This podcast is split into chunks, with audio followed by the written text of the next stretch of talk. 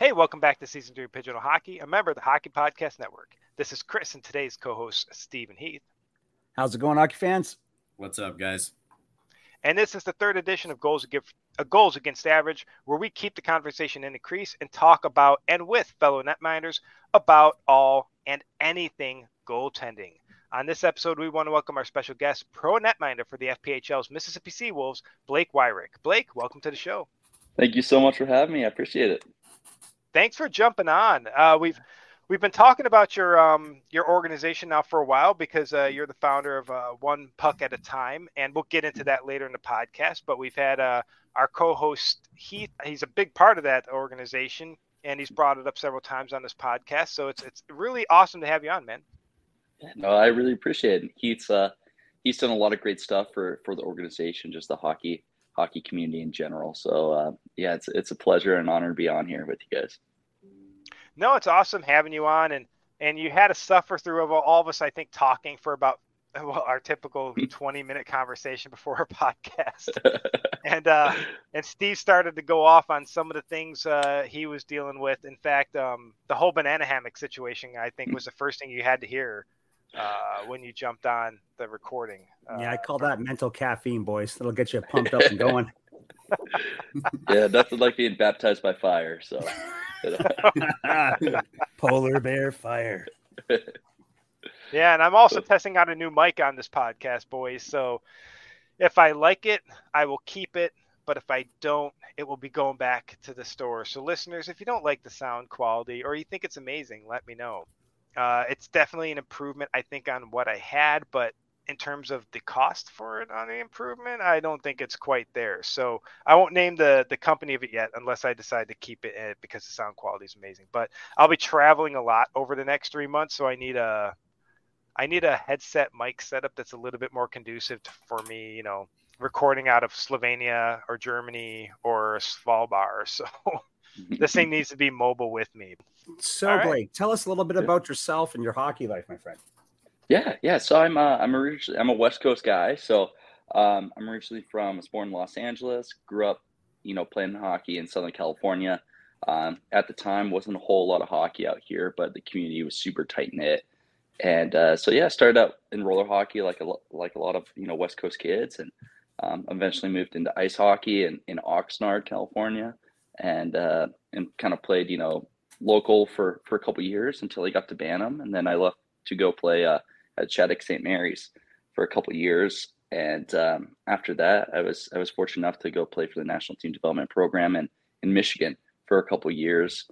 And uh, and that kind of led me on to playing in the U S H L and the N A H L for a couple more years. And then played college hockey at Canisius and, and Lakehead University. And then, uh, you know, turned pro and I've been doing that ever since. And uh, yeah, so that's pretty much, long story short, you know, my life's pretty much just been hockey, but that's the way I like it. So I think yeah, that's no the way envy. We all like it. Yes, yes. Say, no, envy, yes. No envy over here, right? Yeah, yeah especially as, with... um. As Chris and I desperately try to cling to other people's hockey careers through a podcast, living vicariously through Goldie right now. Yeah, uh, literally. Like he's going off to his best college years now, and we just be like, "Hey, so let us know when your games are. Let us know about this. How's this happening?" So he didn't know what he was signing up for when he signed up for this podcast, but uh, yeah, uh, it's couple, loving every minute of it. A couple old goalies trying to grasp onto the final threads. Of- that sounds like my knees, buddy. Same here, brother. Same here. But. Uh, No, Blake, that's like a really impressive junior career. Um, I seriously, from the moment I looked at your profile and I saw Shattuck Saint Mary's, that alone, just getting into Shattuck Saint Mary's alone is quite the feat. And then to see you went from Shattuck Saint Mary's to the, you know, the U S National Development Training Program. And I tell you what, going from Shattuck Saint Mary's and the National Development Training Program, and then you also had time with Tri-City in the U S H L before moving on to the N A H L with Janesville. Mm-hmm. You've had to play with some pretty top-notch talent. Do you want to drop any of those names here? Uh, yeah, sure, sure. I, I was really lucky. My my team at the the National Team Development Program, we were um, we were pretty stacked. So we had uh, like Jack Eichel, Dylan Larkin. Um, let's see who else. We had Noah Hanifin. uh, Alex Tuck, Sonny Milano. Uh, we had Austin Matthews played up with us for a bit. Uh, Cal Connor played with us for a bit. Um, there's there's a lot of other really good players, but um, yeah, off the top of my head, those were some of the some of the guys. So it was a uh, yeah, we were pretty loaded. So it was, made my job pretty easy. I was just hanging out for the most part. Sounds like it. Honestly, between Alex Tuck and Jack Eichel, I take Alex Tuck all day long. But, but, uh, but you had all that time with Shattuck Saint Mary's and a lot of time there in U S H L and N A H L. So what were some of the key elements that helped you succeed and play at such a high level of junior hockey, and how did that prepare you for college hockey? Yeah, I would say uh, the biggest thing that, that I learned was just uh, mental toughness and learning how to just keep on growing and to keep on learning and developing, and, you know, taking each day as an opportunity to prove yourself. Um, you know, I think there's that kind of one of those, you know, one of those quotes where it's like, as soon as you think you've arrived, you're behind. And just to mm-hmm. think it's, it's a constant um, drive to keep getting better each day and, and keep on improving. And um, I think that was the biggest thing that, you know, um, you know, I think we all, we all know it. Um, but, you know, sometimes you don't realize, you don't feel that pressure necessarily. And I was able to feel that pressure at that age, which was, which was awesome. Um, and, you know, taught me kind of how to go about as a professional. And, uh, and yeah, I think that was, that was the biggest thing. You know, obviously the higher up you get in hockey, you know, the more of a grind it is, and, um, and the, the more of a business it is as well. And, and learning how to, uh, not only survive that, but thrive in that and really enjoy it. And so that's what I would say would be the, you know, the biggest things that I learned. No, that's amazing. Cause I mean, it was, again, looking at your junior career, um, I think Steve said it perfectly. Envious was uh, uh, what we felt like, uh, just the, the places you played, the, the players you got to play with, um, uh, absolutely incredible, but that launched you into college hockey and, yeah. uh, And, yeah. and a pretty impressive college program. Yeah, yeah, Blake, you, you've you've had the opportunity to play for uh, an N C double A team in uh, mm-hmm. in Canisius, and then you moved on to the youth sports up in Canada for Lakehead University. W- what were the what were the kind of differences that you that you noticed out of those two programs? Yeah, I would say um, very very different programs. I absolutely love both of them. I would recommend both programs to anybody. Um, just great places. And uh, the N C double A is it's, it's a lot, I would say, tighter, um, like the hockey style. Um, you know, it's a lot more defensive. You're not getting a, a ton of odd man rushes. You're not getting, you know, like crazy plays and stuff necessarily all the time. You know, it's pretty systematic hockey for the most part, um, which is, um, you know, the games are, you have a lot more two to one games, you know, mm-hmm. um, and so it's it's a really fun, exciting stand, um, brand of hockey in the sense that every game is pretty tight, and you know anybody can beat anybody in, on any given night. Mm-hmm. And um, I'd say in, in youth sports, it's a lot more wide open, a lot more um, you know kind of like crazy plays, you know breakdowns, and and the, the talent level is, is is really high. You know, I I think in um, our COVID year we had like. So many players at U Sports. Some schools were leaving like six guys to go play in the American League or the E C H L. So, you know, they're pro quality players um, mm-hmm. playing in U Sports. So it's, the hockey is, is really top notch, but it's just, it's pretty wide open. It, and that's more like run and gun style. And so, um, you know, I think for, for a lot of fans, it's like super exciting. Um, but it's, uh, yeah, it definitely, it taught me a lot. You know, I was, uh, unfortunately I was, I, transferred there and I had to sit out. I had a redshirt year.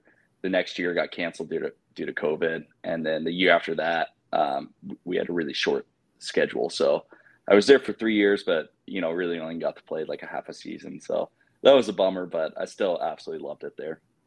Yeah, no, I, I know we had talked a lot during that time about you know mm-hmm. just what was going on in the world and stuff like that, and uh, and you know both of us weren't getting. getting to play because obviously our seasons got canceled or postponed and moved, and it was a lot of that time of just, hey, how do we stay sharp in the off season? And because it became a long off season for everyone, Yeah, uh, yeah. So, I mean, yeah, we definitely talked during that. I know that Chris is super, super pumped that you uh, that you played out yep. of Buffalo.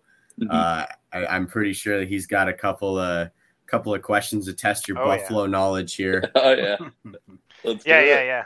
These are the surprise questions here, but good, uh, good. really they're all off the cuff. I just wrote one thing on my page, and that's wings, baby. And so you spent three, four years there in the Buffalo area playing at Canisius. Okay, where did you go get the best wings? So, you know, there's that always that that debate, Duffs or Anchor Bar. When it comes down to that, I'm a Duffs guy personally. Okay. Um, but as far as like my, you know, where I'd go uh, most often, I lived in uh, primarily in Elmwood.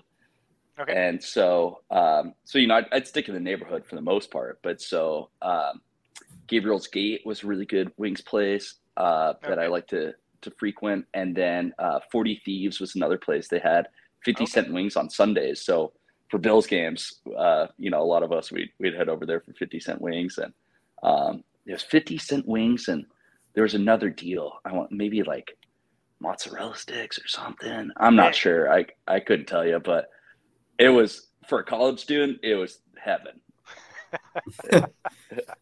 That's the Buffalonian wings they're having. I'm so glad you oh, call yeah. wings and not and not Buffalo wings. So that was you passed that test just listening to it, um, because they're they're just wings. And so I I tell people it's really hard outside of Buffalo to find a great place that does really good wings. And mm-hmm. and you know, been to like over forty countries now and lived in like nine different cities uh, worldwide. Mm-hmm. And I would say that there's only weird, weirdly one place ever that I found. Not only did wings incredible, but I'd have to say had a slight edge even on anything I'd ever had in Buffalo. And it's going to sound absurd, but it was actually just outside Oxford, England. And it was this little bar I used to frequent, which was twice a week for me because once I found a place with good wings outside of Buffalo, I basically lived there. So I knew all the staff and the owners personally. Uh, but it was a, it was called the Old Auctioneer and it was in Banbury, England. And, oh, I absolutely just destroyed their wings routinely. Um, You're going to have but, to uh, text that to me afterwards. I can, uh, might have to, you know, voyage over there. Oh, yeah, it's a, it's a great place. And then, to, you know, play some hockey over there. Like, uh, like yeah, they've got what? I, I was a big Coventry Blaze fan because that was the closest mm-hmm. team to to, mm-hmm. to um, England there. So got... Got to know some of the boys out of there and Nottingham as well because we got to know some of the boys out of Nottingham when they would come travel. Um, it's a, it's a the English ice hockey, and I think this this stands for Europe too, Steve. I think we've talked about this on a previous podcast. Ice hockey fans out of Europe are just built different. They're built yeah. like basically football fans, uh, soccer slash football. Soccer. Um, mm-hmm. Yeah, and so they go nuts at the games. They come there on buses. And they go all to the one section of the of the stadium, and they do their chants the whole game. And so the home teams obviously outnumbers the away fans, and so they go nuts with their chants. So it's just it's this football atmosphere at a hockey game.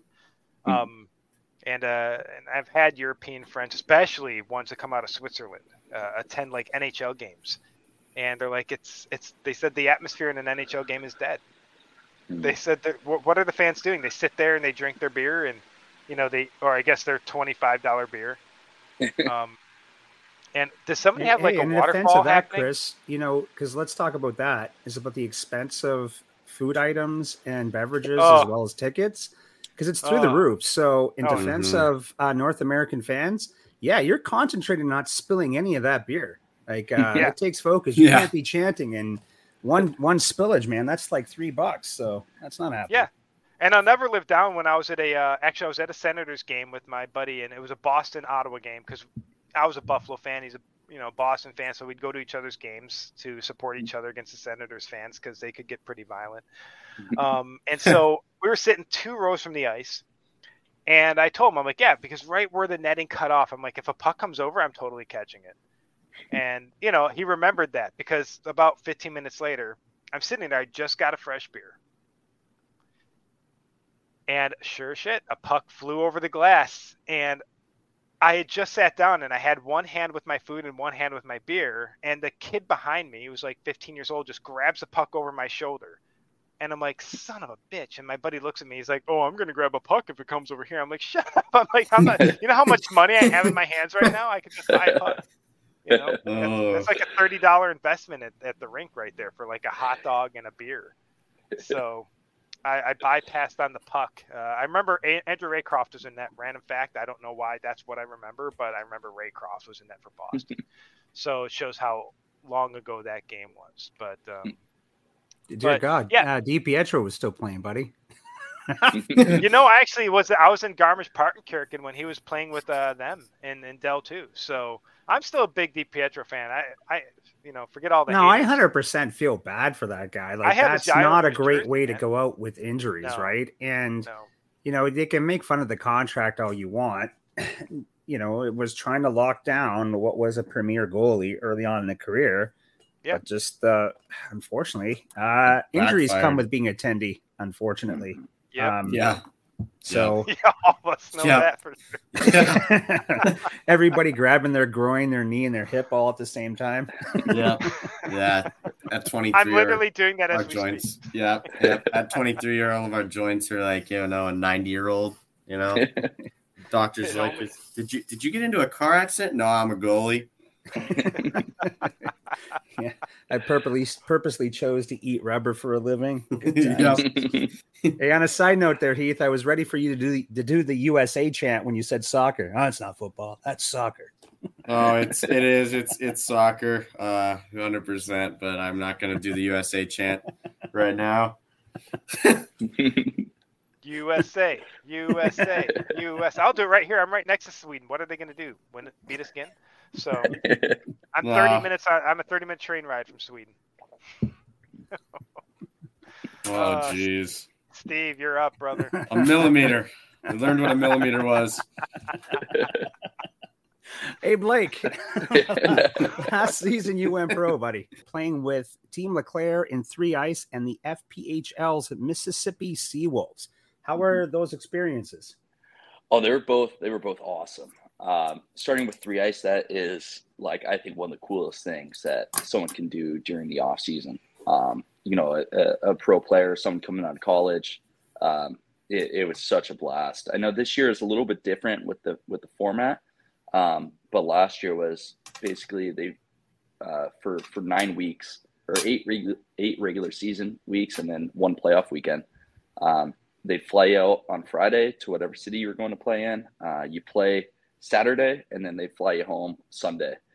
And, um, so you're like basically just on the road every weekend with, with your buddies and just getting to play hockey. So it was, it was so much fun.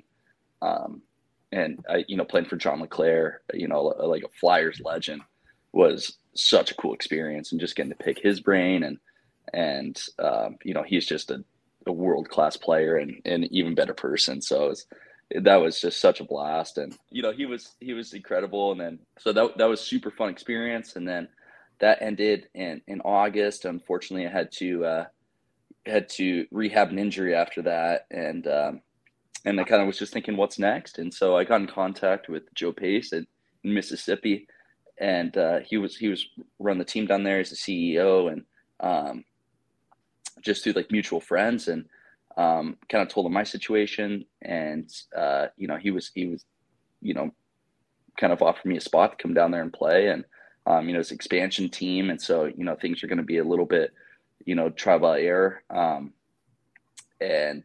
Uh, But it was such a fun place to be. The fans are incredible. Um, we had one of the top attendances in the league as an expansion team. And so, um, you know, we got a ton of support. And, um, yeah, the first half of the season, we were pretty much kind of just going through it, um, you know, learning how to play as a team. And, and you know, we were on the road a ton and, and busing from Mississippi to, like, New York. You know, those are twenty to thirty hour bus trips. And so um, – So that was pretty, you know, that's another, uh, you know, kind of little bit of uh, adversity, you know, you're coming off the bus after twenty-five hours or whatever it may be, and then got to throw on the equipment and go out there and try to get a W. So, you know, we all learned how to try to do that. And um, first half, we struggled a ton. And that second half, we really figured it out. And, uh, and yeah, so it was, it was a great experience. I, I love it down there in Mississippi, the fans, the people, the players, you know, my teammates are incredible. Um, you know, some of them are, I would consider, you know, like really, really close friends now. And um, Joe Pace puts on, you know, a, a, just a, a great place to play. And, um, and actually, I think one thing a lot of people don't, you know, unless you've been there, that they don't understand about Southern Mississippi is that the beaches are super beautiful. They're like white sand beaches. So it's, uh, you know, it's, it's kind of like a resort destination almost. So, um, so yeah, so my fiance is actually moving down with me this year too. So that'll be her first time coming with me. So that'll be exciting. Nice. Oh, that's awesome. Yeah. I've been down to Mississippi. I, I've been down there a couple times now, specifically Biloxi. Oh yes. Yeah. That's where we're at. Yeah. Okay. Yeah. So, uh, been down there several times and, and, and trained down there for, for months at a time. So, mm-hmm. um, quite familiar with Biloxi and, and the white beaches. And I think the first time I was ever at Biloxi, we got hit with a hurricane like a week oh. after I moved there. And so we were in a shelter for a few days. So that was my, my, my true introduction to uh, the Gulf was, yeah. uh, it was Hurricane George's. So again, another time I get to date myself there, but, um, but yeah, living in a shelter for a few days uh, was, was none too fun, but uh, yeah, it is a beautiful area down there in Mississippi.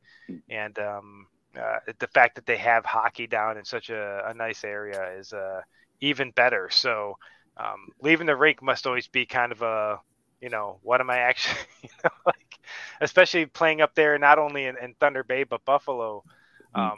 coming out and seeing that when you leave a rink. Um, oh, yeah. It's, it's got to be a change mm-hmm. up after a few years. It's a little bit of a trip when, when you come out of practice and there's just people like on spring break, like right across the street. Just like on the beach and you're like, wait, you know, like what's going on here? Is is it hockey season or is it vacation? You know? So, uh, but you get used to it and you know, you, it's, uh, it becomes pretty easy to, you know, be able to flip that switch between, uh, you know, when it's time for work and when it's time to relax. Yeah.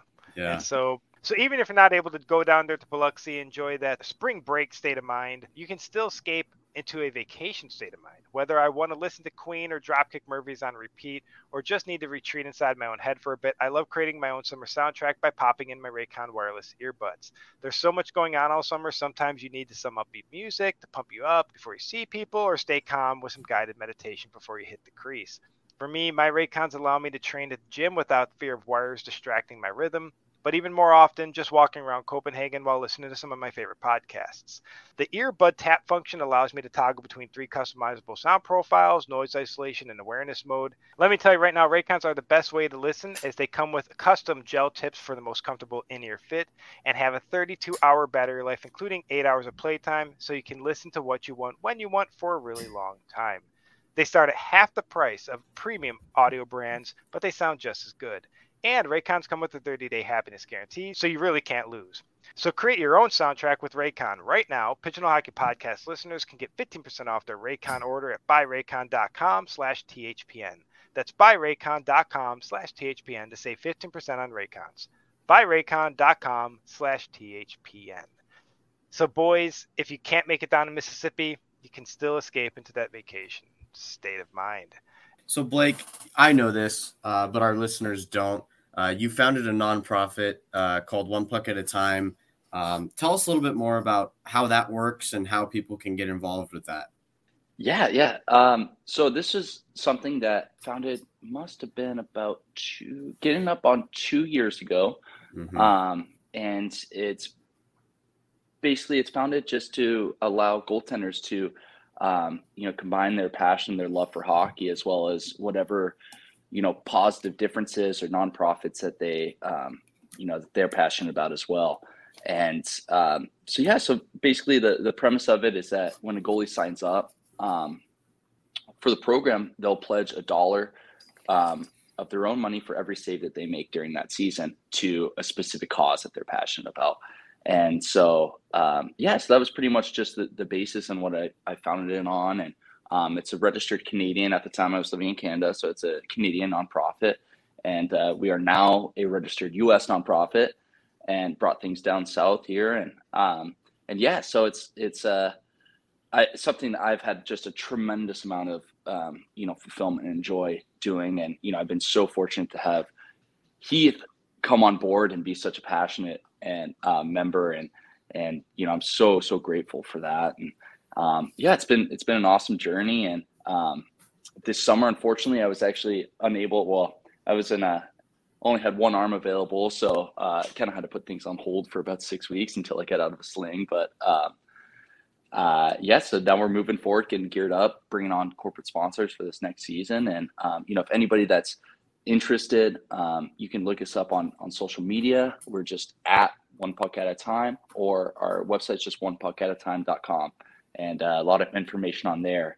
And uh, yeah, you know, we love to have new people get involved. You know, we have all different um, avenues and, you know, capacities where people can get involved. So, um, but yeah, so, uh, you know, I appreciate, you know, you guys giving me a platform to talk about this today. So thank you for that.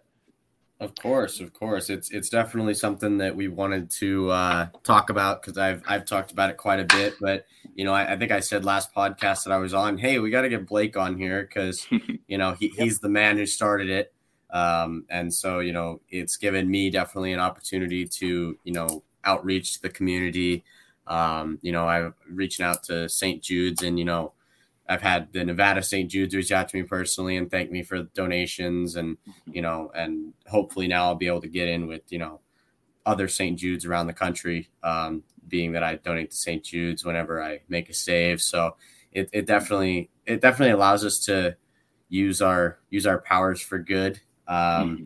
as, as Pigeonhole likes to say, um, you know, uh, so it's definitely something that we wanted to talk to you about and get, get, yeah. you know, out there within the hockey community. Um, and especially within the junior hockey community. You know, I did it last year and the year prior. Um, mm-hmm. For any junior hockey players listening that want to get involved, uh, definitely contact Blake, uh, or One Puck at a Time, go to our, go to the website and definitely try to get involved. 'Cause it, it's definitely something good, good to do. Yeah. Yeah, no. And it's, uh, I think, you know, hockey is such an incredible community, and there's so many great things happening. And, you know, I'm sure if you guys have felt, you know, you get to meet so many really cool individuals, and yeah. um, I think it's, there's an opportunity to kind of rally about other causes, you know, outside of, outside of hockey, um, that, you know, I think we've all been, you know, had unfortunate things happen in our lives or to the ones around us. So there's, you know, things we hold near and dear to our hearts. And, uh, you know, I think this is, it's just an opportunity for people to, to do what they love, and also to, you know, contribute to those, those causes. And so, you know, I'm, I'm so grateful for Heath and, um, you know, the other goalies that we've had that have signed up and, you know, donated their, their time and effort. It's been, um, you know, it's really been an honor. Thank you. Th- uh, thanks for having me, for sure. Yeah. It, it's an amazing organization with, uh, with amazing causes, and the fact that people can choose, um, what they want to support with with their with their each save is is important. And so um and it's also really uh awesome that you also allow people to kind of match those. So if there are people that want to make that donation for every save that Heath makes, they can match donations, um you know, not only for season, but they can do that for game, correct? Yeah.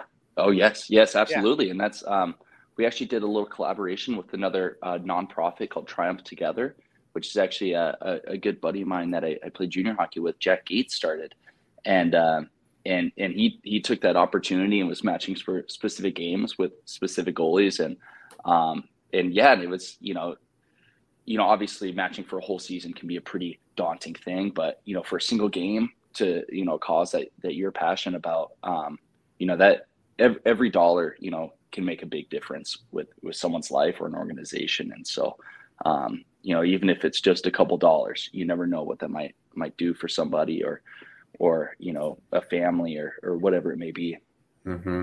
No, it, it's, a, it's a cool option, because if, if somebody does want to donate, um, but they, you know, they don't want to maybe match a, you know, six hundred save season, uh, they can choose mm-hmm. to be like, you know what, Heath is playing, you know, this, this Stony Brook game, and they're, They're facing off against an N C double A team, so we really want them to shut down. So we're going to match this game. They can choose, okay, Heath's playing this game, and I'm going to match, you know, every save here and, and donate that money to to the cause. So um, I think that's that's an awesome feature, and I think we need more of that in this world. Um, uh, for, for people to be able to look out for each other, uh, especially through these organizations and through what you start as One Puck at a Time. Mm-hmm. I appreciate that. And, and, you know, you guys putting a spotlight on junior hockey. Junior hockey is such an interesting and unique thing to hockey as well, where, mm-hmm. yes, um, you know, it's it's across the whole country of kids having their own experience of junior hockey, which is such a, a wild and exciting time. And, you know, I think you guys putting a spotlight on on that, which is awesome. And then, you know, also on on these kind of causes, you know, I really applaud you guys. That's a that's a job well done by you guys.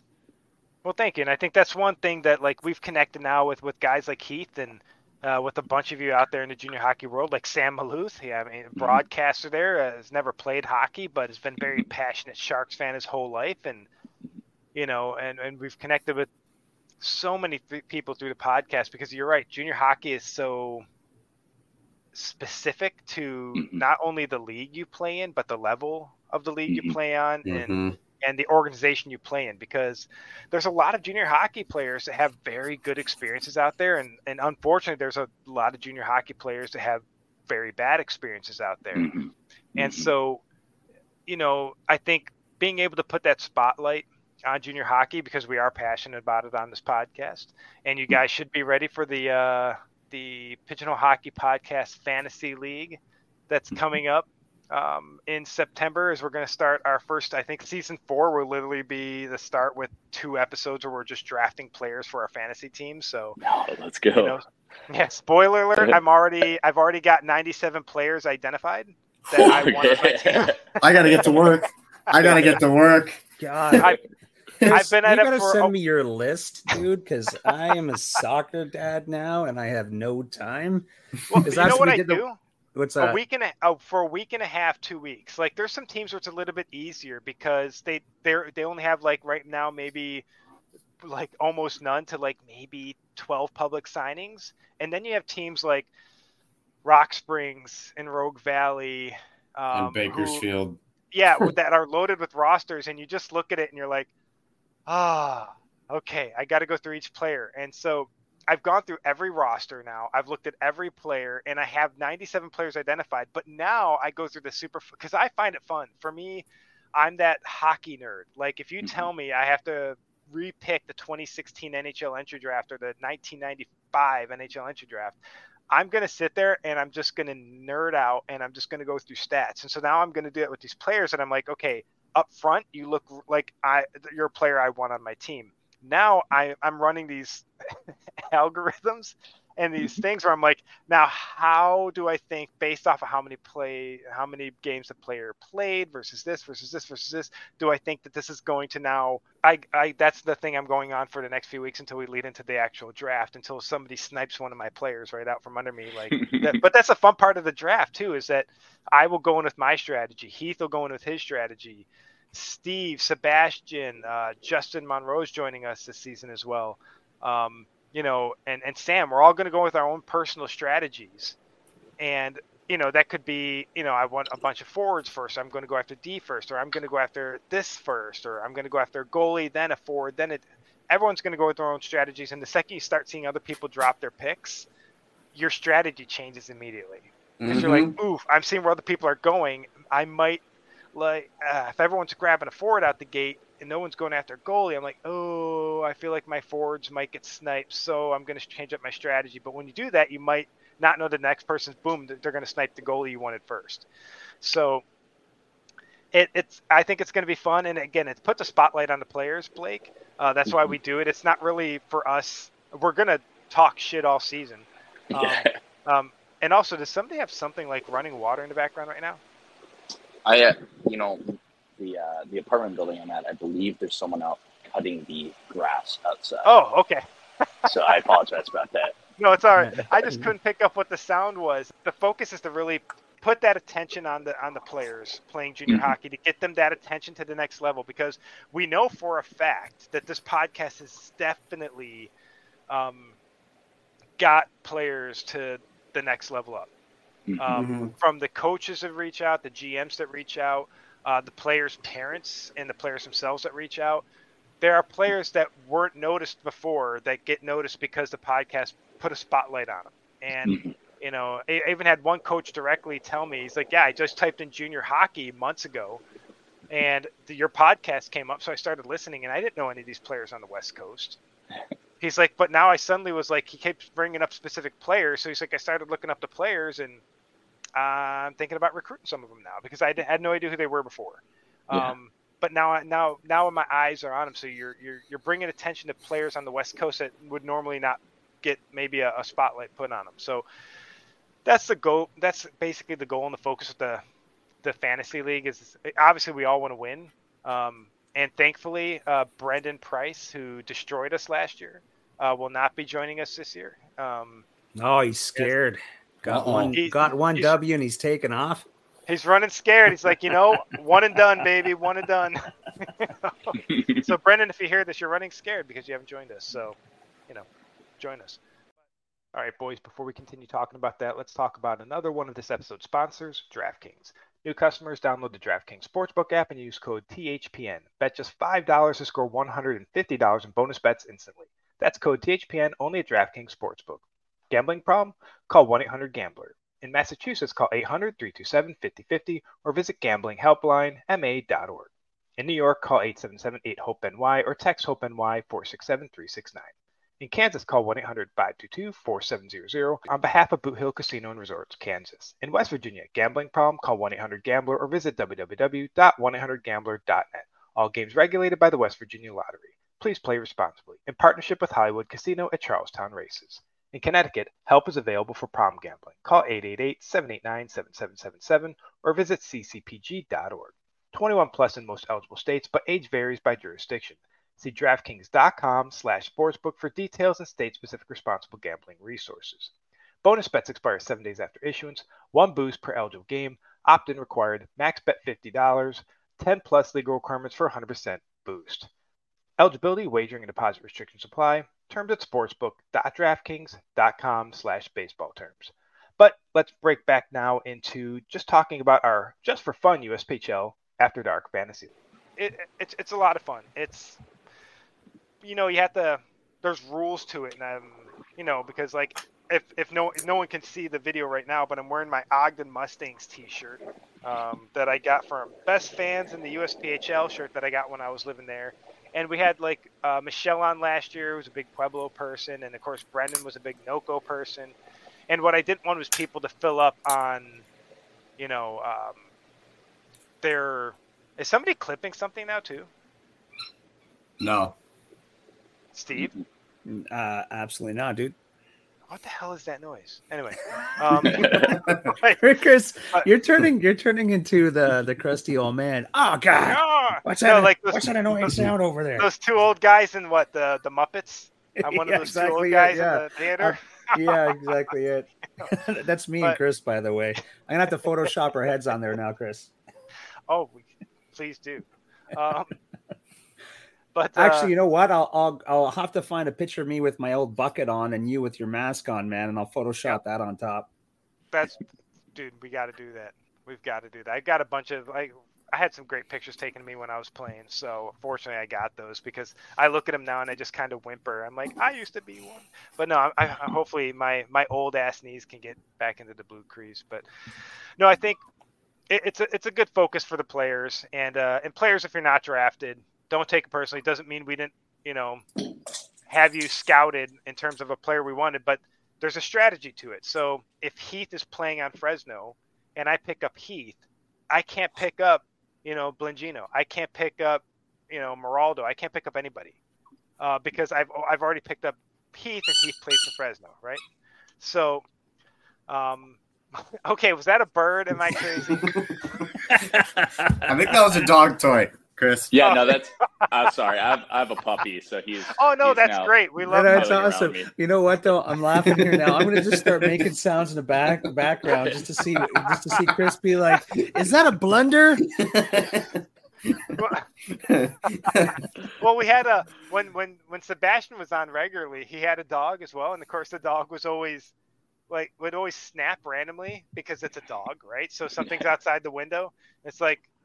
It would go off, and so mm-hmm. you know. And then he was then, of course, now he has a whole baby, and uh, he's like, "Ah, oh, you know, I don't want the baby to cry when we're on the podcast." And I'm like, "Eh," I'm like, "It's the dogs and the children. And like, Steve, I've literally, there's a couple podcasts. If anyone goes back to the originals, like the like first season episodes, when you can literally hear Steve's daughters fighting ferociously, you can hear Steve's like disdain as he's trying to just continue with the podcast. And, he's, and you can hear the utter screaming. And, it, and of course, then I'd have to pause it because Steve's like, Chris, stop, pause. I got to deal with this. And I just sit there while you could you could hear the yelling and then the crying. And then he'd come back in and he'd calm down. He's like, all right, back, break back into what are we talking about? I'm like, uh, the San Jose Sharks jersey. He's like, okay. Oh, yeah. So the teal jersey. So, um, but yeah, so it, it's great. And so, Blake, being able to bring you on and and be able to talk about your organization and maybe some junior hockey players out there, um, or even some junior hockey fans who want to support goalies that are out there. Like if there's anybody who's a big Heath Goldsmith fan and wants to support Heath as he moves on to Stony Brook, uh, and any other goalies you have out there, including you, Blake, um, that want to match per game or for the season, they can do that. And if there's a goalie out there that wants to be part of the organization, they can do that as well. That's, you know, the more goalies, the better. Honestly, if the world was run by goalies, we'd be stopping everything, right? Right? Oh, yeah. Oh, yeah. There you go. But this is kind of the second half of the episode, boys, where uh, there's no more questions left, Blake. We just kind of uh, maybe shoot the shit about goalie stuff. Yeah, and, um, sounds perfect. And, and Steve always has something perfect for this moment. Arizona's got a lot going on right now. Arizona, Arizona, Arizona's looking like a uh, looking like a good team this year, maybe. Well, get Cooley. Like, okay, so it's got to be addressed. Like Cooley, when I saw him at training camp. You know, and like I, I think I mentioned this before, I've gone to previous training camps where you've had guys stand out a little bit, but the Coyotes training camp, my good, my goodness, they got a big squad. They're going to have a huge defense in a couple of years, just massive. But Cooley out there was just levels above like that. You know, the U S developmental program is just doing it right. He looked phenomenal. Mm-hmm. So it just calms down because the whole reason he didn't want to sign because he was worried about the arena deal, which had just been announced today that they just yeah. the Coyotes are putting in the offer to buy land in Mesa. I was just so about that's to say what that. Can, yeah. But that's why they got Cooley to come here because they're like, look, it's going to get done. We just got to figure out the, the way of doing it, not to leave it up to stupid people in a vote. Uh, so with all the ever, anybody else ever watched Never Ending Story? No. Anybody? Am I that old, Steve? Do you know Never Ending Story? I know Never Never Ending Story. Right. It's I like the Never Blake Ending Story I, I, of Blake, Buffalo Blake Dave in the playoffs. Oh, damn! Damn! Ouch! Oh. Oh. All right. Well, I mm, okay. And Chris's blood pressure just went least, up. And... At least we have an arena that's N H L. I wouldn't call that much uh, an arena, but hey. Hey, hey, um... hey, hey. I like my arena. Yeah, well, the Coyotes, they're going to be the sleeper team this year that nobody's banking on because it, it, it's it's so funny. Instead of just watching the talent that's on the ice, you know, people are just running their mouths that don't watch them, right? But this is what it makes me laugh about some pundits too, right? They're looking at last season, but the Coyotes were playing decent hockey, you know, from January on. Yep. You know, they were interfering with a lot of teams trying to push for the playoffs. And that was with a team that was, you know, pretty much new together. And, you know, there's new pieces. Like, it's not easy to jump right on in, but somebody like Kerfoot, who's used to playing, you know, sec- can bounce between second and third line, he'll be fine. Just give him a couple, just give him about a, you know, two, three games, and then he'll be doing his role properly. But they, they're young talent. You know, Keller is coming to his own. You know, he's playing great hockey. Hayton is coming into his own as well as a center. Uh, Michelli would have, he would have been pushing for that call there last year had it not been for his injury. But you don't hear much talk about it because it's Arizona. So I think after this season, you're going to see that narrative flipped a bit when they're really pushing, you know, you, you know, other teams that are looking for playoff spots. Yeah. So that one's interesting. Um, well, considering it's goals against average, what are your, you know, like, let's focus on the goalies. How do you see your goalie situation there? Vilmelka and Ingram Vilmelka's both top, top twenty goalie in the N H L right now, but yeah, he doesn't well, get, but he doesn't get the respect because he's in Arizona. Well, but Ingram too came, you know, his game picked up. The, the, the whole Arizona team was shaky at first because the defense wasn't solidified, which they don't have a look at their defensive core there now, Goldie.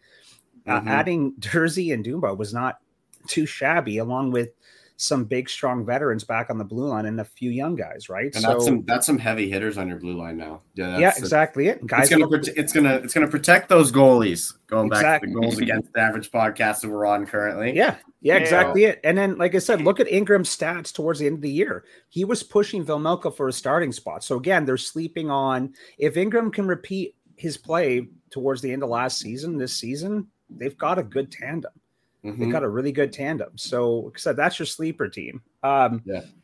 You know, what's it, it, what's, it, what's your thoughts on what's your thoughts on uh, on the Habs picking up? Uh, oh, I'm blanking on his Petrie. name. No, no. DeSmith. Yeah, DeSmith. What, what's your thoughts on that? They've they've got a full goalie room now. I think they got like six guys. yeah, they're they're well. Look at what. Just look at the trade first, and we'll talk about the goaltending situation. Um. Hughes is a freaking genius. Like we we mm-hmm. turn around, we trade Petrie to get a first rounder, right? We get him back at half the cost, and we pick up a goalie that we're going to we're going to trade a goalie here. It's happening, you know. That's a hundred percent going to happen because what's going on too that people don't realize is Primo this year out of camp. He's got to clear waivers to go down now. If his game's improved, like two years ago, taking Laval, I think they went to the conference finals or did they go to the finals? I can't remember, but he did well there. But last season, kind of shaky a bit again, right? So somebody may claim him off waivers because he's a young, young tendy, right? Mm-hmm. So that may happen. If that happens, well, now you need somebody down on Laval. So, you know, that that's part of that situation. But I don't know how true these rumors are, but so far, nobody Hughes has not reached out directly to DeSmith and Petrie to welcome them on. They welcome on the one prospect they pulled on over. So that just leads us to believe that Petrie's on his way out, and so is DeSmith to another team. Mm-hmm. But we'll see. It could be it could be Jake Allen, but I doubt it. He loves Montreal, but we'll just have to see, you know, with that. Um, but Montreal's another team that people were crapping on. Two injury-plagued seasons, like in the, the last COVID season, uh, you know, before after the playoff run, they set the record for most man hours lost to injury and then beat that last season. But Montreal was in a playoff spot in November until Sean Monahan went down injured, and then it just took off again, just injury after injury. Mm-hmm. So I saying the Habs are going to make the playoffs? No. But if they get back to that fun brand of hockey, I can't wait to I can't wait to watch it, you know, so – Yeah. Um, but more cool. interesting to me is Pittsburgh. Yes. The oldest team, okay, in the N H L. Got older. Yes, exactly it. And um, they, they literally have got a one to two year window, and then they have to blow this up because your team's old. You know, I did something, I think it's you're giving them a two you're giving them a two year window to to get to pull something together, yeah, before they blow it up. Yeah. Well, I, I'm I'm giving them a season. This is a this is a this is an a season move where it's like, all right, we're gonna blow it up after this year, because I mean, you got to think about Crosby not wanting to just tank, and that's where they're at after this year in my eyes. Well, yeah, and I've I've said it, you know, when it comes to trading players, right? Because you teams will just hang on to a superstar forever, right? Mm-hmm. Crosby. Got still some good years left in him because he put up his best points at his age. He's just that mm-hmm. consummate professional, right? Yeah. Crosby's going to Crosby it. But I was predicting he was going to be possibly traded to the Avalanche to play alongside of McKinnon with their captain Landeskog out of the way. Mm-hmm. But he's the one that's going to fetch you the most if you trade him on off to rebuild, because again, they just gave up another first round pick to get Carlson. Like you, you've got nothing left to build yeah. off of. So there's yeah. got to be Dubas is not a moron. You know, he had to have obviously sat down with Crosby, and Crosby said, no, I think we've got one more left in the tank, you know, mm-hmm. and agreed, hey, well, okay, we'll try to build around your, your core again this year and see how it goes. But my goodness, when you're that depleted, you've got to start building it back up. So a buddy of mine who's a huge Pittsburgh fan said they'll never trade Crosby. I'm like, you know how many people we heard that about? Gretzky mm-hmm. got traded. If Gretzky can get traded, anybody can. And Crosby's not the type of selfish player that's going to look and say, well, I'm going to stay here, you know, and take up spots. He'll turn the love on over to Pittsburgh, say, yeah, get what you can for me, rebuild. And, you know, he'll be part of that when he retires, right? Mm-hmm. And also, he wants to win. Come on. Mm-hmm. Yeah. He wants to win, so he'll want to go to a contender. And, you know, would you not want to play along your alongside your buddy, Nate, Nate McKinnon, who you practice with all the time off the ice, you train with all the time, and it's got the exact same type of winning attitude? Like, those two mm-hmm. together would be unfreaking believable. Yeah. But, so uh, we'll throw this one over to Blake. Who do you think's got oh. the best goaltending tandem right now in the N? Best goaltending tandem? You know, I uh, that's such an interesting thing. So I I think Bob Rossi coming off um, the playoff run he had, I think he's going to be determined this next season. I believe they got Stolarz is going to be backing him up too. Mm-hmm. Um, and I actually like Stolarz a lot. Like seeing him play for the Ducks, um, I thought he was excellent. You know, he moves super well for his size. I think he reads the play really well. I feel like they could be kind of like a sleeper tandem. Um, because you also got year. Knight there pushing to get back in. You do. Right? Absolutely. Yep. Yeah. I, I know Knight was, I, I believe he participated in development camp. Um, yep. Yep. And so that, you know, I'm sure that was great for him to get back in. And, you know, I hope, I hope he's doing really well. And, um, you know, obviously I know he had some, some personal struggles and, um, but you know, he, he's shown, you know, he's, he's obviously a really, you know, tough guy. So I think, you know, he'll come back with, with a lot, um, you know, a lot of energy and, and ready to kind of tackle things. So I think actually Florida's, they could be looking really good in the crease this next year. Um, and I'm trying, you know, honestly, I think this year's going to be kind of interesting. You know, Tampa Bay, just with Vasilevsky, I don't know if I'd really consider that the best tandem, but I would say that's probably the best goaltending situation. Um, and, uh, and I'm, you know, honestly, I mean, it's, you know, again, you know, and I'm sure Heath will see it up there with, you know, um, Shesterkin and Sorokin up there, and I mean, I, maybe the Islanders. Honestly, uh, Islanders, Islanders, yeah. honestly have a really good tandem with Sorokin and Varlamov. Being yeah, able to bring both it. those guys back for like five years, I think uh, Sorokin's eight and Varlamov's five, four or five years on that contract now. So that those two guys are both starters. yeah, so yeah, so that might be right there. Honestly, yeah, yeah no, uh, those guys, and the way Sorokin ended the season was insane. I mean, I don't think you can overlook a team like New York with uh, with Shesterkin and, and Quick there, because Quick mm-hmm. is a backup and as a mentor, you saw what he did in Vegas as a mentor. They won the cup, so um, you, you never know what could come out of a Quick that's pissed off that you know he got traded and moved. So you never know um, if Quick somehow can play like anywhere near his level, even in twenty nineteen, that will be up there with the top tandems as, as long as Shesterkin stays healthy and plays his game the way he does. Yeah, no, that's, that's a great point. I think this is a great place to wrap this up, boys. Uh, we, we could keep talking hockey for hours and we probably will. Uh, but we again want to thank our special guest, pro netminder for the F P H L's Mississippi Sea Wolves and founder of One Puck at a Time, Blake Weyrick, for joining us today. Thanks, Blake.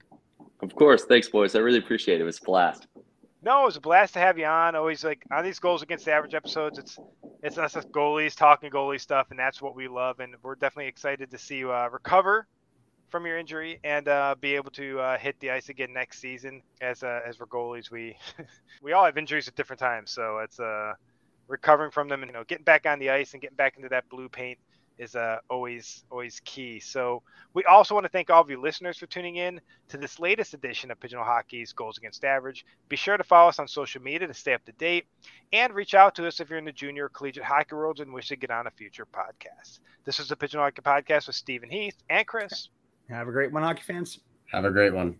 And remember, listeners, always clear your crease.